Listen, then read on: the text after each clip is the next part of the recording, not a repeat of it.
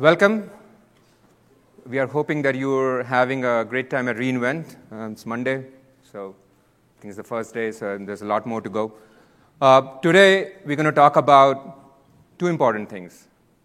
The first is healthcare, patient data, which is the central theme of all that we do when we talk about healthcare analysis and BI. And the second thing is that what it takes us to create a process or a system where you can easily create analytics, where you can easily write machine learning models, where you can easily write uh, data descriptive, predictive, prescriptive, you name it, any kind of analysis. What it takes to create a system uh, that can drive interventions, uh, what it takes to create a system that helps, empowers the end user um, to create a system which can then be utilized to create models uh, for data intervention. So,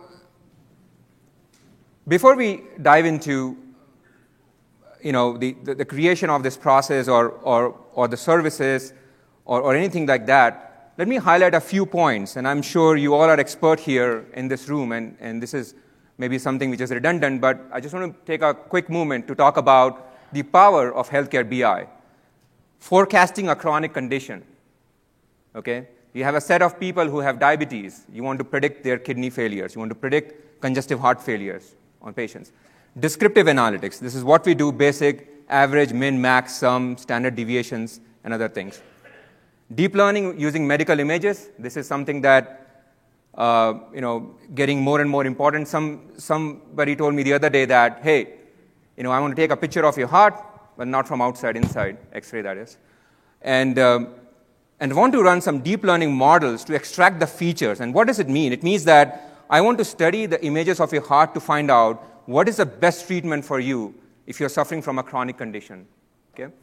So again, part of analysis. Optimization of an EMR workflow, and you know, you know, and EMR, this is not Amazon EMR, this is Electronic Medical Record System, uh, or EHR you know, in hospitals, we use this um, EMR system for labs, for medications, for encounters, right? And, and our clinicians and our physicians and, and nurses and all that stuff, they use this system, EMR systems, for majority part of the day when they're not treating patients. Okay, so how to optimize this is also part of analysis. And then interventions. It is a continuous cycle, right?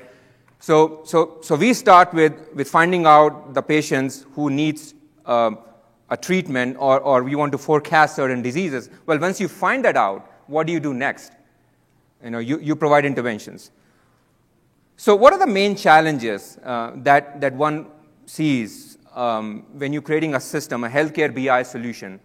The first one is the infrastructure, right? So, I have a 60 terabyte database, or I have 55 terabyte database, or I may have even 100 gigabyte of database. Sometimes, and most of the times, actually, it is not an easy process for me to procure this set of hardware, which can actually scale with my needs. So today I may have 200 patients.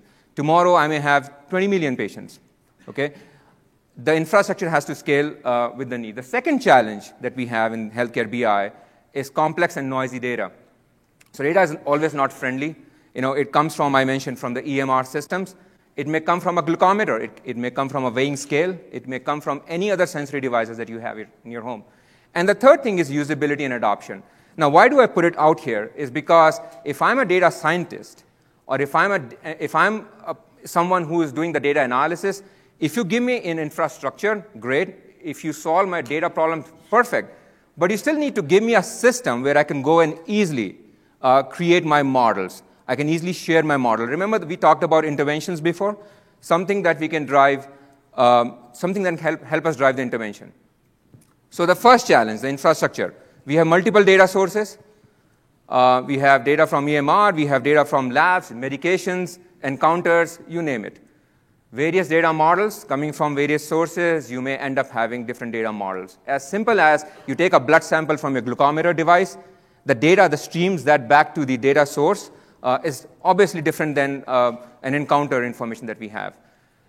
Data transfer rate. Now, if I'm a data scientist, you know, data analyst or somebody like that, you know, for me to log into your database and run queries and get the data out of that and then put that in a machine learning, uh, you know, system, you call it Spark or, or Hadoop or anything for that matter, you need to transfer the data back and forth uh, between these systems. Elasticity, with my needs, uh, with the number of patients, with, the, with an epidemic, or with anything that requires for me to scale out or to scale back in, um, something that is also a challenge. So these are first of the three challenges we talked about.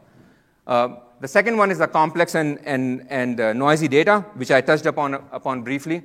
And the third is, third is the usability and adoption challenge. And now I, I want to make sure that uh, we all in this room understand uh, what we mean by usability and adoption when we, talk, when we talk about that. First of all, you gave me a system, an infrastructure where I can connect. So that's good, okay? What are my permissions? What, what are the drivers I'm supposed to be using? What am I networking? How am I encrypting this data? The second is that how do I share? So I built a cool model on sepsis or congestive heart failure or anything for the, that matter. But once I'm done with my model, how do I share my work with others in my organization or even better to the intervention team, which is actually going to drive this intervention, take it forward? How do I reuse my research? So you spend close to six months in, in, in generating a model, feature exploration, and all that. You don't want that work to just get wasted. You want to reuse that work over and over again.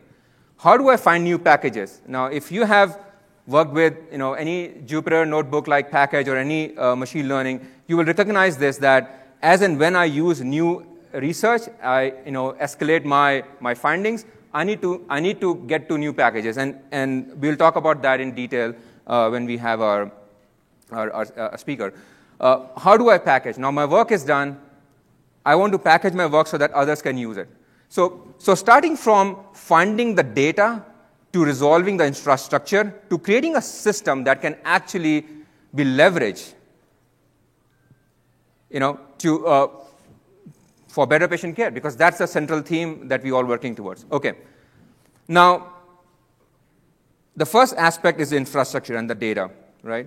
So one thing that we can that we can do, and that one thing we want to emphasize in our today's discussion is using Amazon S3 as a data lake. Now, what is a data lake, right? So data lake is something that where you collect data from multiple sources. You create a system where you, your analysis can sit on top of it, as opposed to going to multiple data sources and connecting them uh, from your application.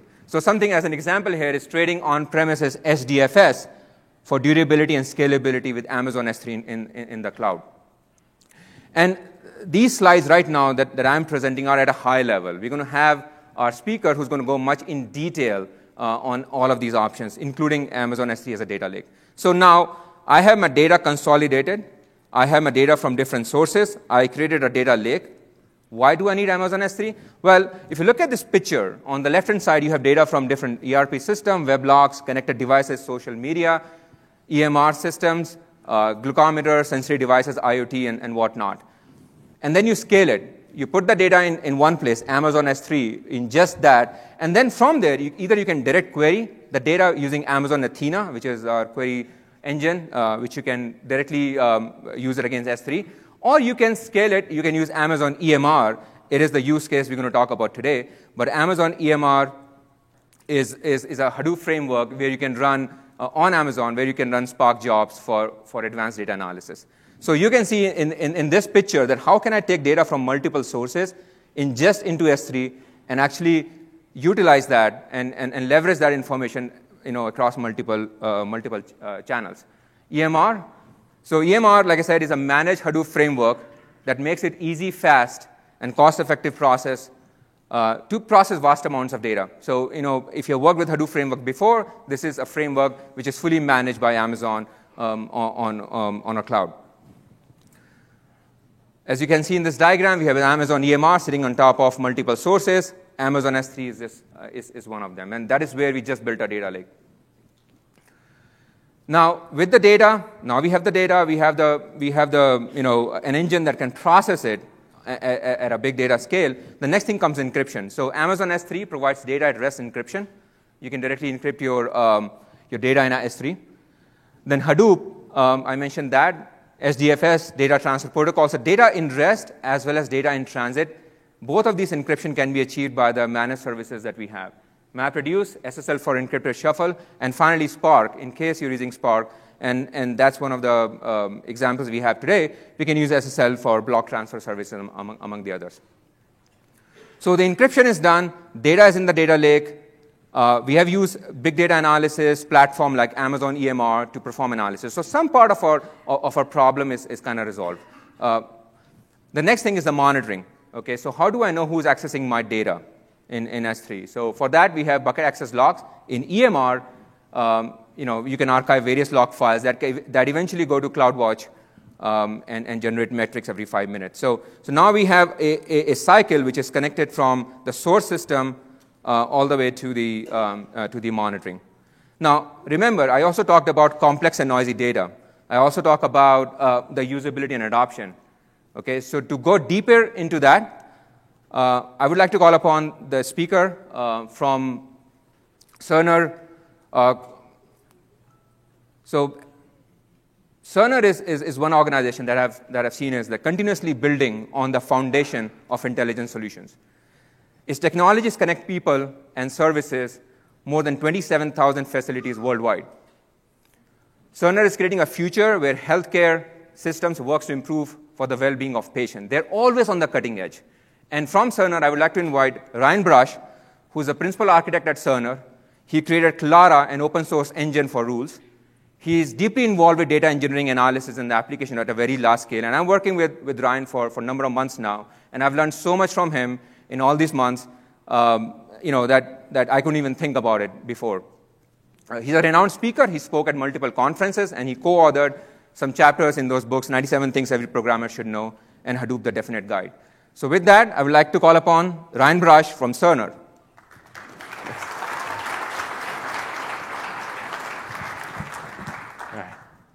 Thanks, Navneet.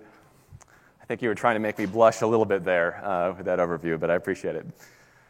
All right, uh, so we're going to start with a, take a quick look at the story so far. And if we could fit everything that we're doing in all of our HealtheIntent efforts onto one slide, it might look something like this. In that we're bringing together a broad set of almost anything that is relevant in healthcare. We're, uh, we're doing, going through a number of steps to normalize it and put it into some standard structures that we can use. Once we have it in those standard structures, we're applying a variety of analytics, a variety of intelligence to that, that system. and then we're driving that back into the point of care, back where the clinicians, back where the health coaches, back where administrators of hospitals can, can apply this value. And a lot of this is happening today on our own data centers. But we're going to talk about how we're continuing to make it better with doing some of the things with AWS as well.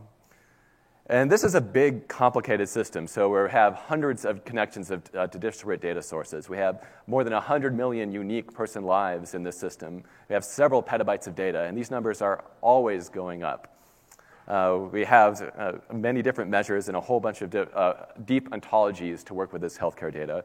And of course, all of this is built upon you know, security, which an area in which we can make zero compromises. So this is where we're doing today, but in the purpose of this talk, we're going to zoom in on a certain piece of this. And then how do we make these efforts, how do we make them smarter, how do we make them better, and how do we continuously improve them? So we'll zoom in on one piece. So we'll take everything that we have in terms of this healthcare data, this enormously vast, complex set of data that we're working with. We're bringing it through this longitudinal record uh, of everything into an environment that data scientists want to use. We want to create uh, we want to create something that people want to go to in order to make these things, to make these things smarter. We want to take that new knowledge and push it into a content management system. So as we have new algorithms that we want to apply, we need to be able to manage it, and we need to be able to bring in third-party content as well. And then finally, of course, we need to be able to push that back into the original healthcare system that we started with. So I am an engineer by background. I mean, I, and so my, my initial impulse is to take everything we've done and just dive deep into all the technical details of all the complexity that we're dealing with to build this type of system. But really, the purpose of this is not to dive deep into the technical details of it, although we will t- touch on that as we go. But really, the end goal is for our users, we really want to make the technology disappear. And when we think about, when we talk to our users, we talk to you know, people that you might consider a data scientist or an analyst, and think, think about the environment that we want to bring to them. Uh, instead of technology, we want to bring them an SQL view of the data. It's accessible, has a very large audience, it's easy to use. Like bring the data through an, a familiar SQL interface. We want to be able to do deep descriptive and predictive statistics across that data set. And then we want to be able to write pieces of code to sort of glue these things together, to orchestrate them, to make it happen. I mean, this is the world that we want our data scientists to, be, to view, rather than all the complexity underneath that. And so we give them an interface. I mean, so here we have a, a, a Jupyter notebook interface where you can explore and manipulate the data. And while they work with this, our challenge that we, that we have from a technology perspective is satisfying all the complexity we talked about earlier. So things like we're working with many petabytes of data at a time. We're working with uh, uh, a number of standard healthcare models.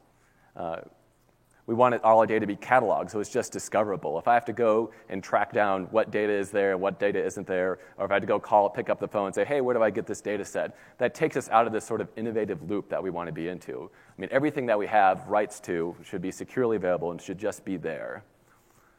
And then similarly, when we produce new outputs from these either new, new machine learning models or new views of the data for analysis, we want it to be collaborative so we can publish it back into our data catalog so others continue to use it. We need rich ontology support. So if you've worked in healthcare, you know there's so many different ontologies that all have a variety of needs and variety of use cases.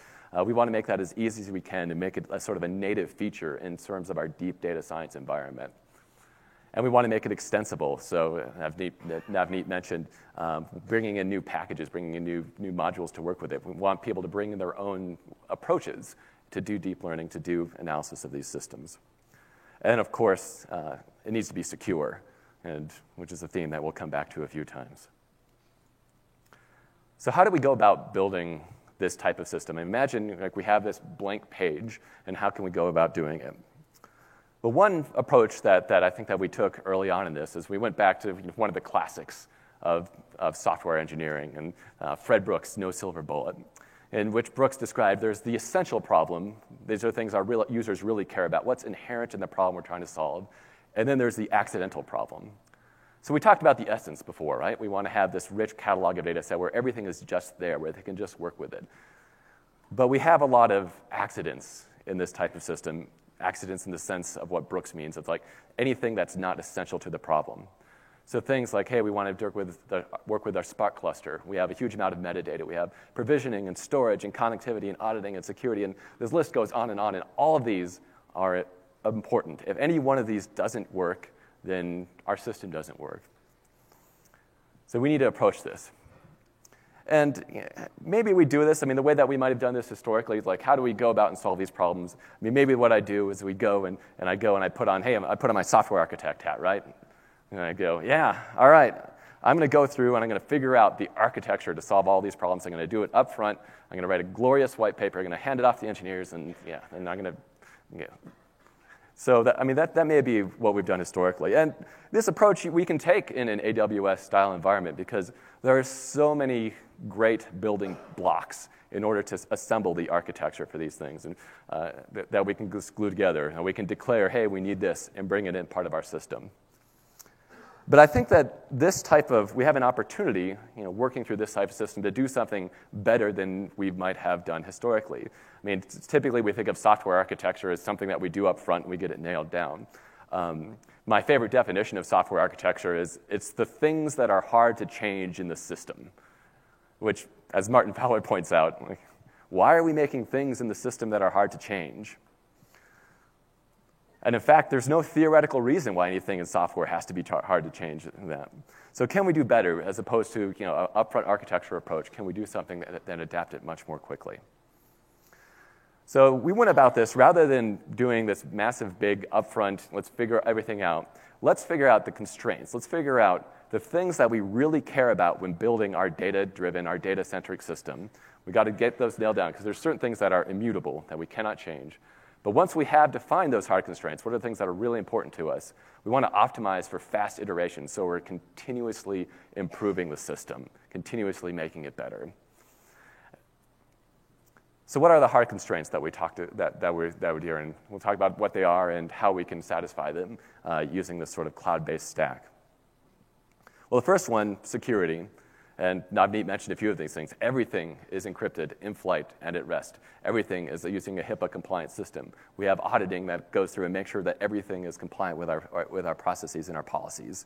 Uh, so security is absolutely does not move. That's one of the things that we really care about. We also care about the user experience. We want that sort of magical environment in which, if I'm a data scientist, everything that I want to meet, do my job is just there without having to pick up the phone and cover the thing. And I don't have to go requisition new clusters, or anything like that. Everything I want is there for that needs. And then I think the third one maybe stands out a little bit. It's a little bit different than the other ones. It's reproducibility. So let's focus on that, just because, yeah, maybe this one seems a little bit different. But I think this is an, as important a property as anything that we have in this system. And by reproducibility, it's really a simple idea. And it's really that the same input produces the same output every single time. Uh, and so whether you're, if I'm doing a machine learning use case, the same query, I need to be able to recreate that every time I do it in order to tune, my models or reproduce previous results to make sure that they're valid. Uh, this is important from a user experience use case.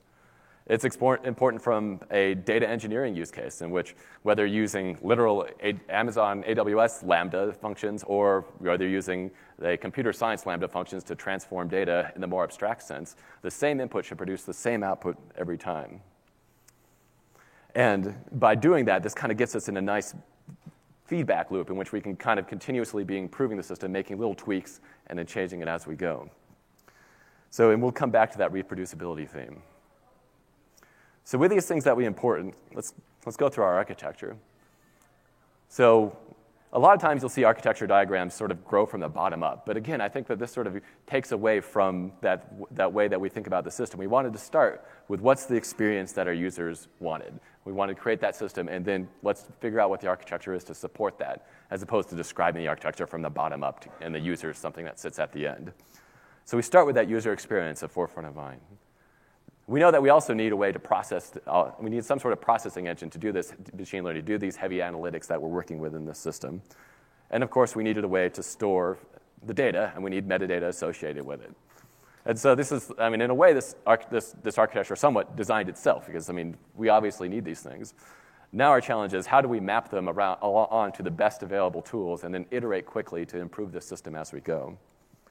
So again, we'll start at the top where our users are these Jupyter notebooks. So if you've, if you've done data science work or, or, or, worked with data scientists, this is a pretty popular tool in which they can interactively run code and do analytics. Um, we'll show some examples of that. So this is where our users want it to be. In terms of the processing engine, uh, Apache Spark this really has a pretty so- strong mind share when it comes to data engineering at scale. Uh, it has a number of the advantages of a MapReduce type framework in terms of it can handle really sophisticated workloads but it also has a fairly easy to use interface in that you can work with it with, with an SQL interface similar to what we had shown in the earlier slides. And then the storage, it's pretty clear if we're running in, in Amazon uh, that we're storing things in S3. And with the one exception of some additional metadata for thing, workloads that don't map directly to S3 operations, we store things in a data catalog that is just an RDBMS instance. So that's our first pass through the architecture, but everything we do is iterative, right? So our next pass. So we're using Jupyter Hub running on EC, Amazon EC2. And we're spawning sessions as Docker spawners, which has some nice properties because since every interactive data science session runs in its own Docker container, we can bring their own libraries so they're isolated from the rest of it. So if I have some specialized machine learning need, I can import that library into my container and not affect others. And then everything that we do in here, we store all our long lived content back into S3, and we'll go into some reasons why in a couple slides. For our processing clusters, uh, we're using Elastic MapReduce. Uh, pretty clear choice. And the, the other nice thing is that we, we tend to use a very transient workload. I mean, based on, the, on these deep analytic needs, it's very it's uneven in that you know, most data scientists will work during the day and not and work much less at night. So we actually have a pattern in which we'll spin up you know, a few dozen nodes like during the day or more, depending on the workload. And then at the end of the day, we'll turn them, give them back, uh, basically turn them, shut down the cluster to give them back in. And this is actually a really cost-effective way to do things if you have very transient workloads. Uh, and at, at, the bottom there's like everything that we store in S3 in terms of we, uh, we use Parquet-based uh, data, um, all of our user folders, all of our logs, anything that lives a long time is stored in S3 or in this catalog, which is just Hive metastore, if you're familiar with the Spark stack. So this is our, our stack. This is the highest level view of our architecture. Uh, but I think that there's one other interesting property that we see you know, as we go, go through these things, and that in the stack, there's a difference between everything above that checkered line and everything below it. And above the, the line, we think things that everything is stateless beyond a user session. And everything below that line has some long lived state that goes in it. And so we found ourselves, our architecture kind of naturally evolved into this area where there's these two distinct worlds. We have our stateful system and we have our stateless system, which kind of led to some really interesting things that we could do to continuously improve the system. So, one of which is uh, for, for, for state, anything that lasts longer than a session, we consider stateful. But stateless, we can discard and upgrade. It was kind of neat, right? So if I want to upgrade anything on our stateless stack, I don't have to worry about doing change sets or anything like that, even though we could. But it's easier just to throw the thing away and just reproduce the entire thing from initial state because it is stateless. We have to consider the stateful data. Uh, we have to consider all system data in a stateful change, but in this we don't care because we're can re- fully reproducible. Interestingly, the stateful parts of our stack tend to up, update much less frequently than the stateless versions. The, the state, I mean, in stateful, we're talking about our, our catalog, we're talking about our data itself, but how we store it and how we format it doesn't change that often. So we don't actually update it very frequently. Whereas this stateless part of our stack, in our terms of our processing cluster and in terms of our interactive notebooks, we upgrade all the time because we want to continuously deliver that great user experience for them. And then really everything in stateless, like it's S3, it's security groups, it's these things that don't tend to change. And then for stateless, it's everything else that does this. And I really encourage, like when designing an architecture, whether it's a data-driven system like the one we described here, or just systems in general, to kind of think about, hey, how can we separate stateful and statelessness? Because it makes it so much easier to quickly evolve the portion of the system that can live in the stateless stack. So the, the, some of the things that we did is like, so we run Jupyter Hub on EC2, but all of the user folders, all of the user notebooks are actually stored in S3. We map that S3 drive to that Jupyter Hub instance. That way it keeps things stateless. That clean separation lets us go really quickly, lets us evolve really quickly. And we're making extensive use of Amazon's uh, AWS CloudFormation in order to do this uh, which is, uh, I think, a really remarkable. I think this represents a, a, nice approach for building these types of systems. And that rather, t- typically, we might deploy something. When you think about deployment, you might think about, hey, let's write a script and coordinate our, run all our deployments. You know, run the script end to end, and our system would stand up. But we found it best to think about CloudFormation as more of it's, you're not building deployment scripts, you're building deployment APIs where you have a template, which is essentially an API for your system. In our case, we have a clear distinction between our stateful template and our stateless template. And because that's an API, we can automate its deployment through it just like you would any other API. You can plug in it into lifecycle or tooling just like you could any other API. And this is like a, I think a new but important shift in how we build software is I mean, obviously, there's a broad shift to APIs in general, but I think it's interesting that those same advantages, those same patterns, those same properties apply to how we can effectively deploy a system by building APIs to do them. Now let's take a look at how we get data into the system. We talked about how we put it all together.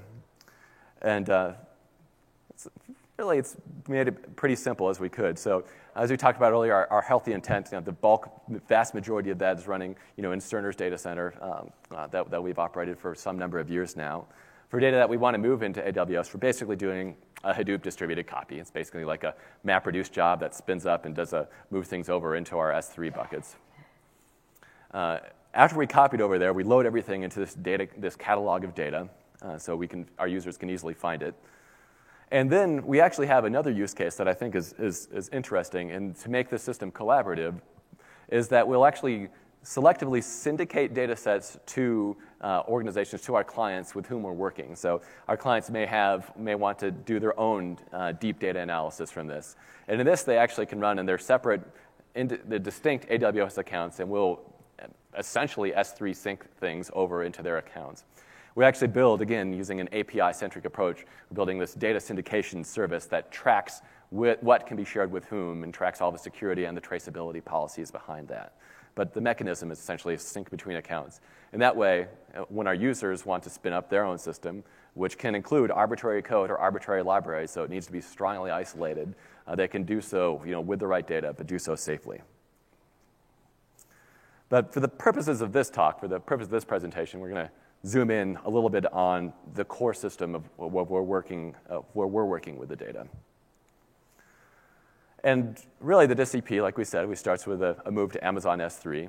Um, And then we trigger a data pipeline, which, if you're used Hadoop for very long, it's a little, you can kind of think maybe a little bit of like an Oozie as a service. Um, there's a lot of differences there, but it can look for events, new data landing in, and then trigger some processing engine that writes out to some end state. That's what we do. We, our, our ingestion is also written in Apache Spark, running on the Elastic MapReduce cl- cluster. And then the job simply converts data into Parquet, a Parquet file format that lives in S3, and then registers those Parquet files with the catalog. Now, our users never actually know that data is written in Parquet. That's, that's entirely an implementation detail. They work with this catalog, which is really just like a data dictionary. I, I, I, know a lot of people like to joke that all good ideas come from the 1970s, right? So it's really like this new view of a data dictionary that, that has better scalability properties. Um, we use the Parquet format because uh, it it's a column-based format, so a lot of our query operations are very efficient because they scan entire columns versus a row-wise format in which we have to like go row by row by row for every query that we do. So Parquet is actually an excellent uh, format, and Apache Spark is like natively optimized to speak Parquet. So while this isn't the only option for a data format for this sort of deep analytics uh, use case, it, it, it's kind of the kind of the incumbent just because of the deep Spark integration with it, and also the integration with libraries like Athena or uh, toolkits like Amazon Athena and others. All right, we got our data in, we got in the catalog, and so we, we kind of got the, through this architecture piece, and now we face our next set of challenges as we go, and that is dealing with the sheer overwhelming complexity of healthcare data. We talked about the hundreds of distinct sources and all the ontology, all the de- complexity that we're dealing with. And this is perhaps our biggest essential problem because complex healthcare data isn't going away. This complexity is here to stay, so how do we deal with this? And to illustrate it, we're telling thousands of different code values uh, from different systems. Oftentimes, there'll be incomplete or conflicting data. This is the United States, so of course we don't have a common person identifier, so we have to write logic to match people, make sure that two records are actually for the same person. Uh, even when we have standard data, standard data models to bring into the system, they're inconsistently interpreted. Like you can write a great spec, but there's always some room for interpretation uh, in a spec. And it, as your data system scales big enough, you will run into every possible interpretation of that spec as we go. And uh, that results in we have different meanings, different things mean different things in different contexts. Uh, they have to be reconciled across sources, and of course, human working memories you know, five to nine items, so not very good, right? And there's just no way around this. This isn't something, you know, our, our, we land in architecture and high five each other. It's like, yeah, we've nailed the data complexity problem. This is like a systematic approach that we have to work through. So the first thing we've done is taken all of our these data sets that we bring in and put it in this data dictionary, this data catalog that has well-defined columns, has well-defined schemas. I mean, a lot of times, if you've been in the big data quote unquote space, you may have heard like schema on read is like hyped up as this really great thing. And schema on read is a good thing if you don't have a schema, right? If, if I need to analyze data and there's not a defined schema for my input sources, then yeah, let's use schema on read because at least I can do it.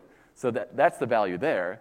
But given the choice between not having a schema and having a schema, you want a schema, right? I mean, so somewhat tongue in cheek, I kind of joke that schema on read is a bug and not a feature. And sometimes it's a necessary bug, but, uh, but that's not where we want to be. So once we have it cataloged, then we can start looking at how do we make sense of this complex data itself. And our challenge here is that it becomes the data, it, this balance between a purely highly faithful representation of a very complex data set and something that can be actually easily used by a user. So a lot of our analysis is actually done on data models that are based on the FHIR standard. And so here, this is one, this is actually the FHIR condition model that we've taken the FHIR schema and fully expanded it. So here's the full definition of the FHIR condition model. And it keeps going. And it keeps going. And the crazy thing is, is that these FHIR-based models, I mean, they're designed to hit that like 80% case. They're actually simplified versions uh, as opposed to other healthcare models uh, in which they, hey, let's get the things that are needed most often, but you know, maybe sometimes you know, we don't, uh, but for the, the long tail things, for something that I only need a couple percent of the time is not in this data model. So it's already fairly well curated, and that's actually one of the reasons we use the FHIR-based data model for a lot of our deep analysis because they've made, there's been so much curation and so much effort in finding what is the important data sets for this analysis, what are the important data elements, what should they look like, and how do we work with it. But because of this expressive, the, all this expressiveness comes with the cost of this complex data model that we see you know, working, walking through this schema. So how do we go through this, take this complex data model and make it easier to use, easier to work with? And the pattern that we found that works really well is we can take a really complex data set and we'll just project it onto something much simpler. So we say a SNOMED code, this might meet hypertension medications, this might meet a condition, and then we can project that onto, hey, this person is hypertensive. And the, what's interesting here is that like these projections are lossy, right? There is less information is, is hypertensive than there is towards the bottom of that. But depending on your use case, oftentimes a lossy projection is fine. In fact, it's actually what you want. If I'm doing some deep analytics of a system, I just want to see, hey, is this person hypertensive? I don't need all this underlying complexity. And so what we found is like the ability to take these very large data sets and using this elastic environment in which we're working to be able to create many projections of the data that are much simpler to work with. So for any problem at hand, I can create the projection that I want. I can work with that much simplified data set and, and do my analysis there. And maybe I can reuse that projection for similar problems. Or if I can't, then I just create another one and do it which is another advantage, like another like quite advantage of some of these, these elastic environments, the ability to have a scalable data catalog that I can contribute new things to without having to pick up the phone and request, you know, hey, we need some more hardware running this system. And so once we have these projections, I, I, mean, of course, what's interesting is like, as we have these simplified projections, they almost always end up looking like spreadsheets. I mean, everyone just wants spreadsheets. They're, they plug directly into like every machine learning tool that exists. Uh, I mean, they plug into every analytic tool. They can export databases. Like everyone wants just giant spreadsheets. And just, just assume all your users want giant spreadsheets, and you'll be in a much better place. So how do we create and turn things into giant spreadsheets? We found a few patterns that work depending on the use case. One is a rule-based approach for projecting complex data into this giant spreadsheet. Um, and so a, a, rule engine is actually a pretty good way to do it because one, uh, oftentimes they're very, they're very expressive and you can, I mean, they're Turing complete. You can put arbitrary code in there. Um, and also, uh, rules tend to not, uh, t- rules tend to avoid spaghetti code in that they don't get t- quickly twisted up in one another and, and deal with that sort of thing. Uh, so a rule engine is a nice approach, but it requires a pretty savvy user. It's usually a developer that's having to author these rules at a low scale, at, at, at a granular level. Another one to solve a similar problem is this emerging spec in healthcare, the clinical quality language uh, specification. And in that it's similar to a rule approach, but it's a more constrained model. So it's not as expressive as you might have from you know, a full rule engine, uh, but it can hit the most, most of your use cases most of the time. Um, and it also benefits from the fact that there's been a lot of work in sort of curating and defining uh, this quality, this, this, sort of query language in a way that, that it's, it's easier to use. Uh, and also, interestingly, the, uh, the quality language is sort of migrating towards using FHIR as its actually core data model. So when it's a medication statement or, or, hyper, or hypertension um, or clinical condition or that sort of thing, these are the FHIR resources. So they're really well defined and well documented in what they're working with. And then the next one to create these simplified projections of data is you know, something that's much more familiar to a much broader audience, and that's just SQL. Maybe not as expressive, but a lot easier to get into.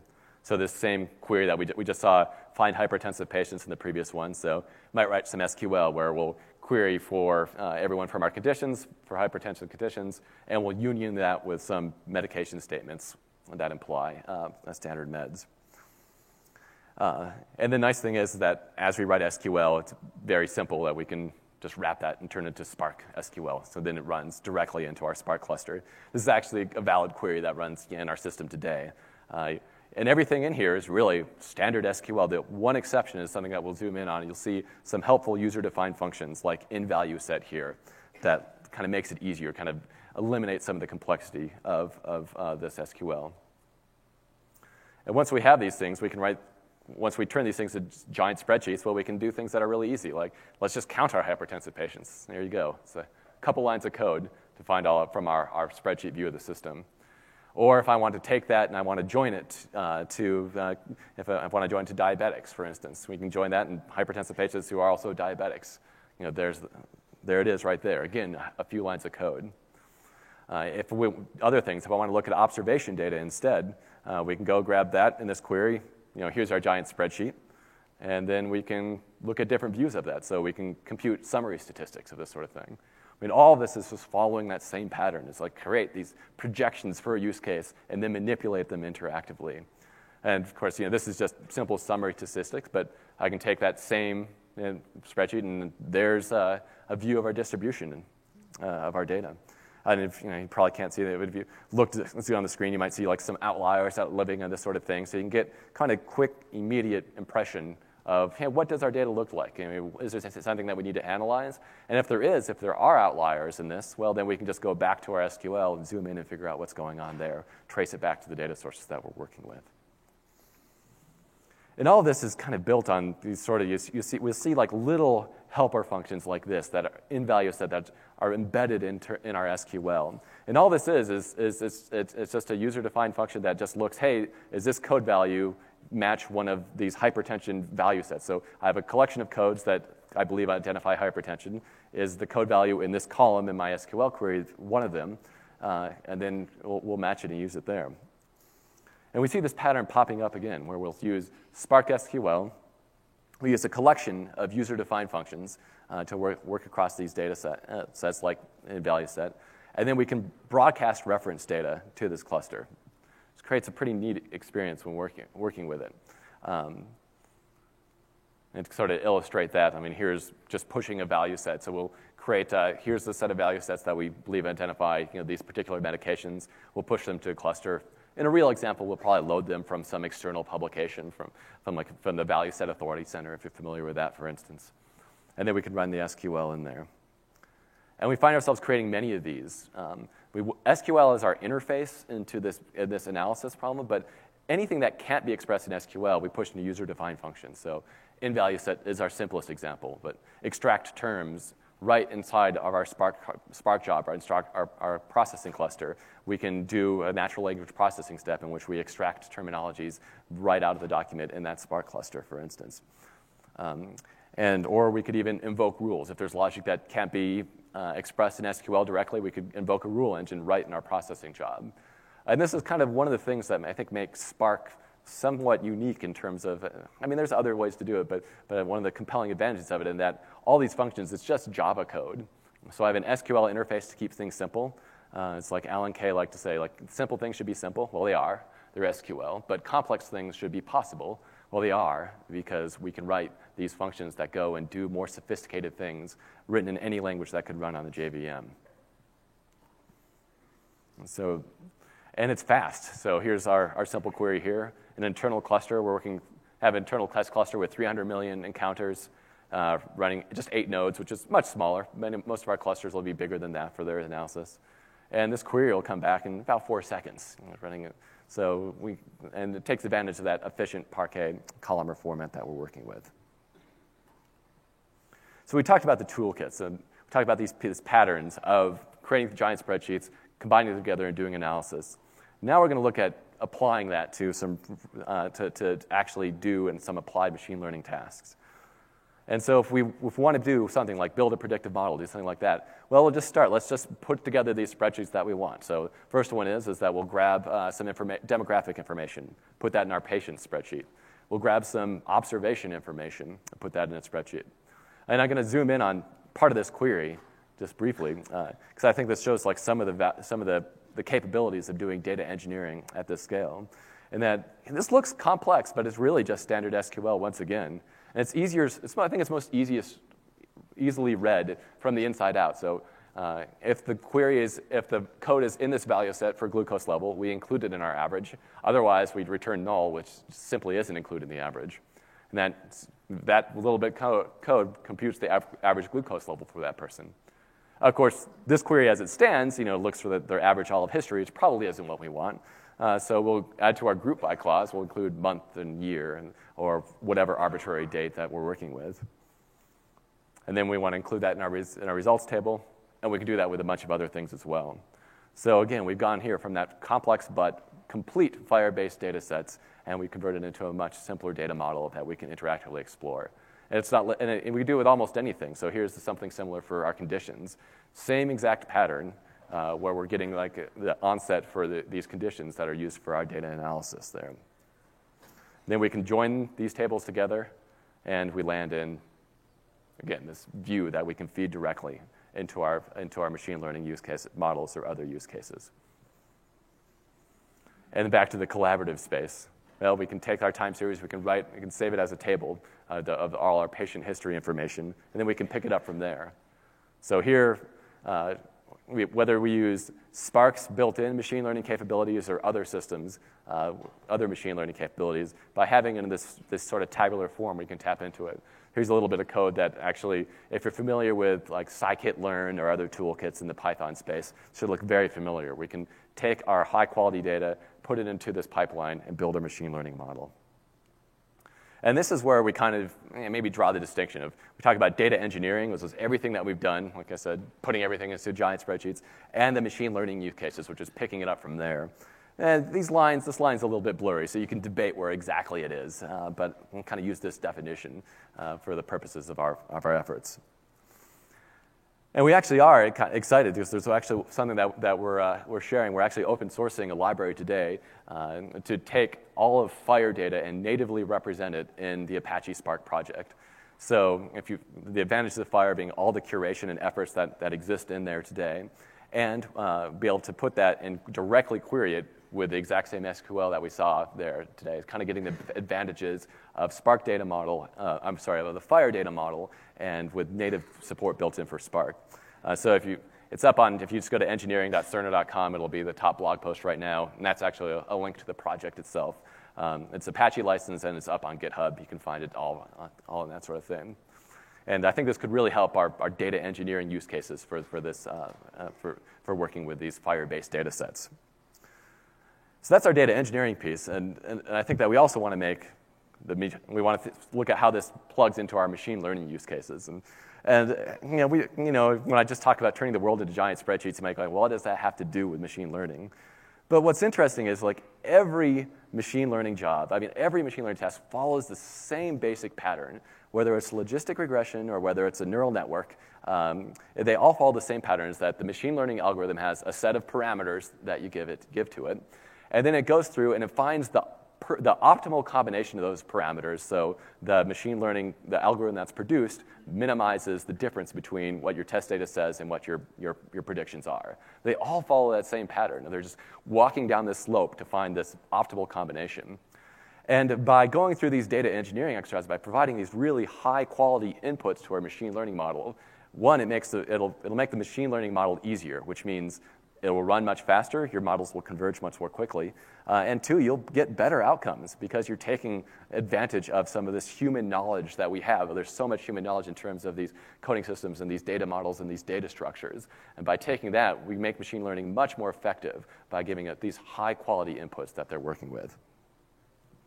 And as an engineer, I kind of think of all this as like really, it's like we're just approximating functions in a way. Uh, and we're just basically, there's certain functions that I know how to write, so I can easily write albumin level greater than some range. I, I don't need machine learning for that. I can write that function. I don't know how to write this function to say, hey, is there something abnormal in this image? Or it doesn't have to be images. I mean, is there something in this data that predicts some outcome that we wouldn't expect? And uh, this is so much of, of, what we do is in terms of, as I view it from a software engineering perspective, is that, hey, we, there are functions we know how to write, there's functions we don't know how to write. Let's create an environment to create these approximations of functions and continuously improve them, and then integrating them back into our system just like we would any other function that we work with. And it's nice just to have this rich variety of toolkits that can do this sort of thing. Of course, we talked about you know, this deep complexity uh, dealing with all these sorts of things, all the technology, the, the deep complexity of all the data working with this sort of things. But the sort of the theme to go to these simplified views of this data is reproducibility, this ability to go from nothing, from a system that doesn't exist to just data, to be able to land an entire architecture, be able to uh, re- reproduce an entire data engineering pipeline, to create these projections for the purpose, and to apply machine learning model that mitigates all this deep complexity that we're dealing with. So if we do one thing, let's, I mean, we, we have these constraints that we really care about. We have our security, we have our user experience uh, dance that we cannot budge on. But in addition to that, I mean, this the ability to reproduce the systems and iterate quickly on it are really what gets us to these sort of high level views that plug cleanly into a huge number of analytic tools and machine learning tools and do so really effectively. And this kind of gets us to another sort of positive space, another positive loop that we can work through. and that we have a new question, we have some new need that we want to solve. And by using these patterns, we can model the data for the question at hand. Uh, so we can create this projection that meets these needs so I can do this analysis as necessary. We can simulate, we can refine, we can build the model, we can test it, we can validate it. We can analyze the results in that model, and we can feed it back in. So now that we better understand the question, maybe we have another one, or maybe we, have, we tweak the parameters of the question and adjust it. And then, of course, through all of this, I mean, we're creating these new data sets that have each one of our transformations, every one of our functions, each one of our data sets has value, and we need to push them back in to this catalog so others can discover them, so they can leverage them, so they can take advantage of them for new needs that emerge. And what's exciting about this, this cycle is that we can do it on demand, we can do it at scale, and by going, uh, we can go through the cycle really fast without even having to sort of leave that mental zone of where we're doing this analysis. So if I don't have to go and wander off because my job's going to run for the next five hours, if I can stay in that environment and interactively do this analysis, we can go much more quickly. And by going much more quickly, I mean, really that just boils down to the fact that we can innovate more quickly than we could have before. And I think that's probably the most exciting thing about all these patterns that we're working with. So, with that, I thank you, everyone, and I, well, I do have some minute, a little bit of time for questions. No. so I, I think there are some logistics around the questions that people are going to line up. Guess we can. Uh... I, I, can talk loud. okay, well, go ahead. I'll, I'll, repeat the question. Why don't you go ahead and. and... Okay.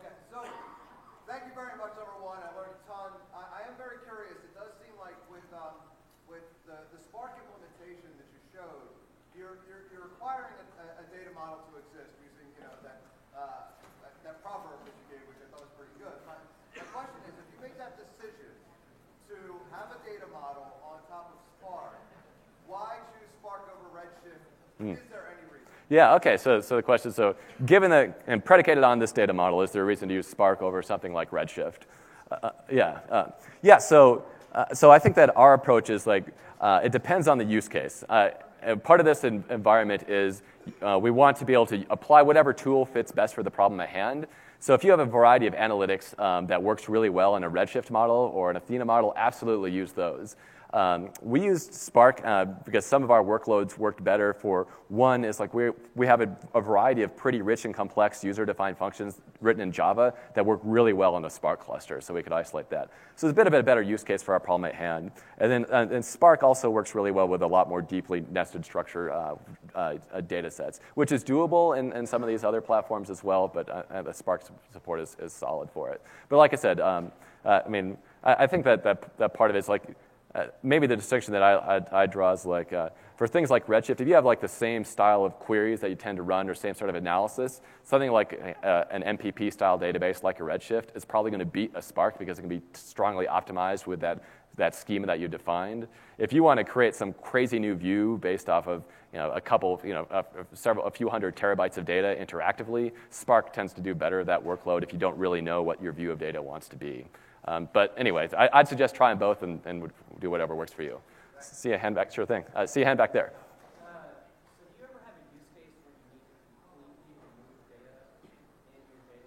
Yeah. Because some sort of compliance reason. And Parquet is a, a. Right. Right. Yep. Yeah, yeah. So, so the, the question is, is like we have to delete data from our, our database, um, and, and, but a Parquet does, you can't delete from a Parquet file. You, uh, and, and, and I, think that the, the, the, thing is there's like every, um, so every data set that we have in this is something that, that we can reproduce from the initial raw data source. Uh, so what we do is we don't attempt to delete, remove from Parquet. We'll just delete the Parquet file, and then we'll recreate it from, uh, well, we'll, we'll delete the Parquet file. We'll go back to the raw data format that comes in, which could be anything ranging from a CSV to whatever import, you know, whatever uh, import we got from the system. And so we'll actually recreate our entire data set from scratch, quote unquote, um, without that data. But, but yeah, it's, it's, it's, a, it's a big challenge in this type of system. So you have to be real. But this is another case where like strong reproducibility of your data sets is really, really important. That's a, that's a good question. Uh, uh, I saw one go up there, then I'll get to you. yes, go ahead. Mm-hmm.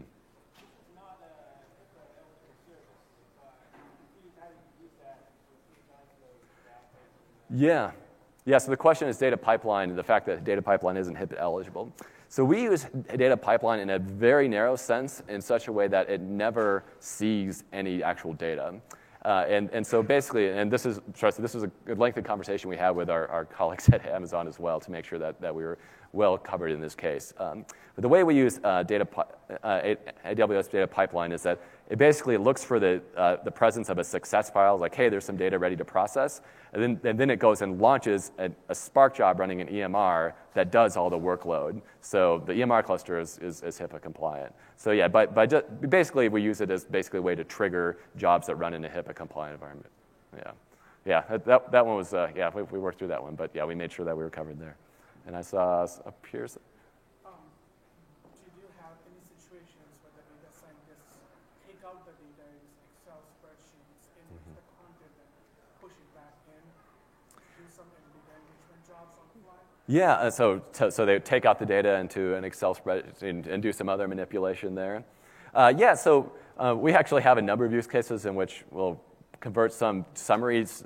data into Excel and then can do some manipulation there and then push that in back in for reporting. Uh, I mean, the ones that we use largely now are, are, are, are, are I mean, just like some summary statistics and that sort of thing. Because our, our data sets tend to be much bigger than you can practically fit into Excel. Um, so, but when we do it, it tends to be um, just like general broad population counts and that sort of thing that, that we do that with. So we have a little more flexibility there since there's no PHI or PII in those spreadsheets that we're dealing with. Um, all right, so got a yeah, got a few more got a few more minutes. Uh, and yes, sir.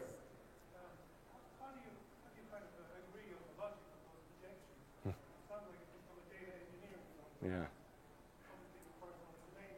Right, right. So the question is, how do you agree on, on the logic of those projections, what they should look like? Um, yeah, and, and, and honestly, I, I, think that attempt to, uh, the way the system evolved, I think, evolved, was because of challenges in that very question. Like, uh, it was difficult. Building any projection that's suitable for one use case is probably not suitable for another. Um, so what we've kind of done here is, is is uh, we, have let our data scientists like create their own custom projections very frequently and then share projections with one another um, whenever it makes sense to do so. So it's sort of a sort of a collaborative approach where they, and, and, sharing is often in terms of just oh here's my SQL query or maybe I'll, I write my projection back to the database back to the data catalog and you can pick it up from there. Uh, but but uh, there I think the so I, I'm in a way I'm kind of like going doing an end around of your question by saying, hey, we don't have a ton of shared projections, but we kind of let people create their own ad hoc and customize it. Uh, I will say that as we're evolving this system, um, we are seeing some commonality that tends to show up again and again and again and again in, in these projections. Uh, so we're actually working on taking that commonality and refactoring it, having a, a, small number of like sort of common projections that a lot of people can use. Uh, kind of similarly to like how FHIR chose like here's the data elements to include and exclude. So we want to find like some common projections that will meet the 80% case. But that's just a, that's a very iterative, like constantly getting feedback. When do we need things, sort of thing. There's I just I don't know of a good shortcut to finding good common projections uh, other than other than just make it easy for people to create and make it easy for people to iterate on. It's it's a real challenge. All right, so maybe one more question. All right. Okay, last question. Yes, sir. Sorry, I couldn't see over there.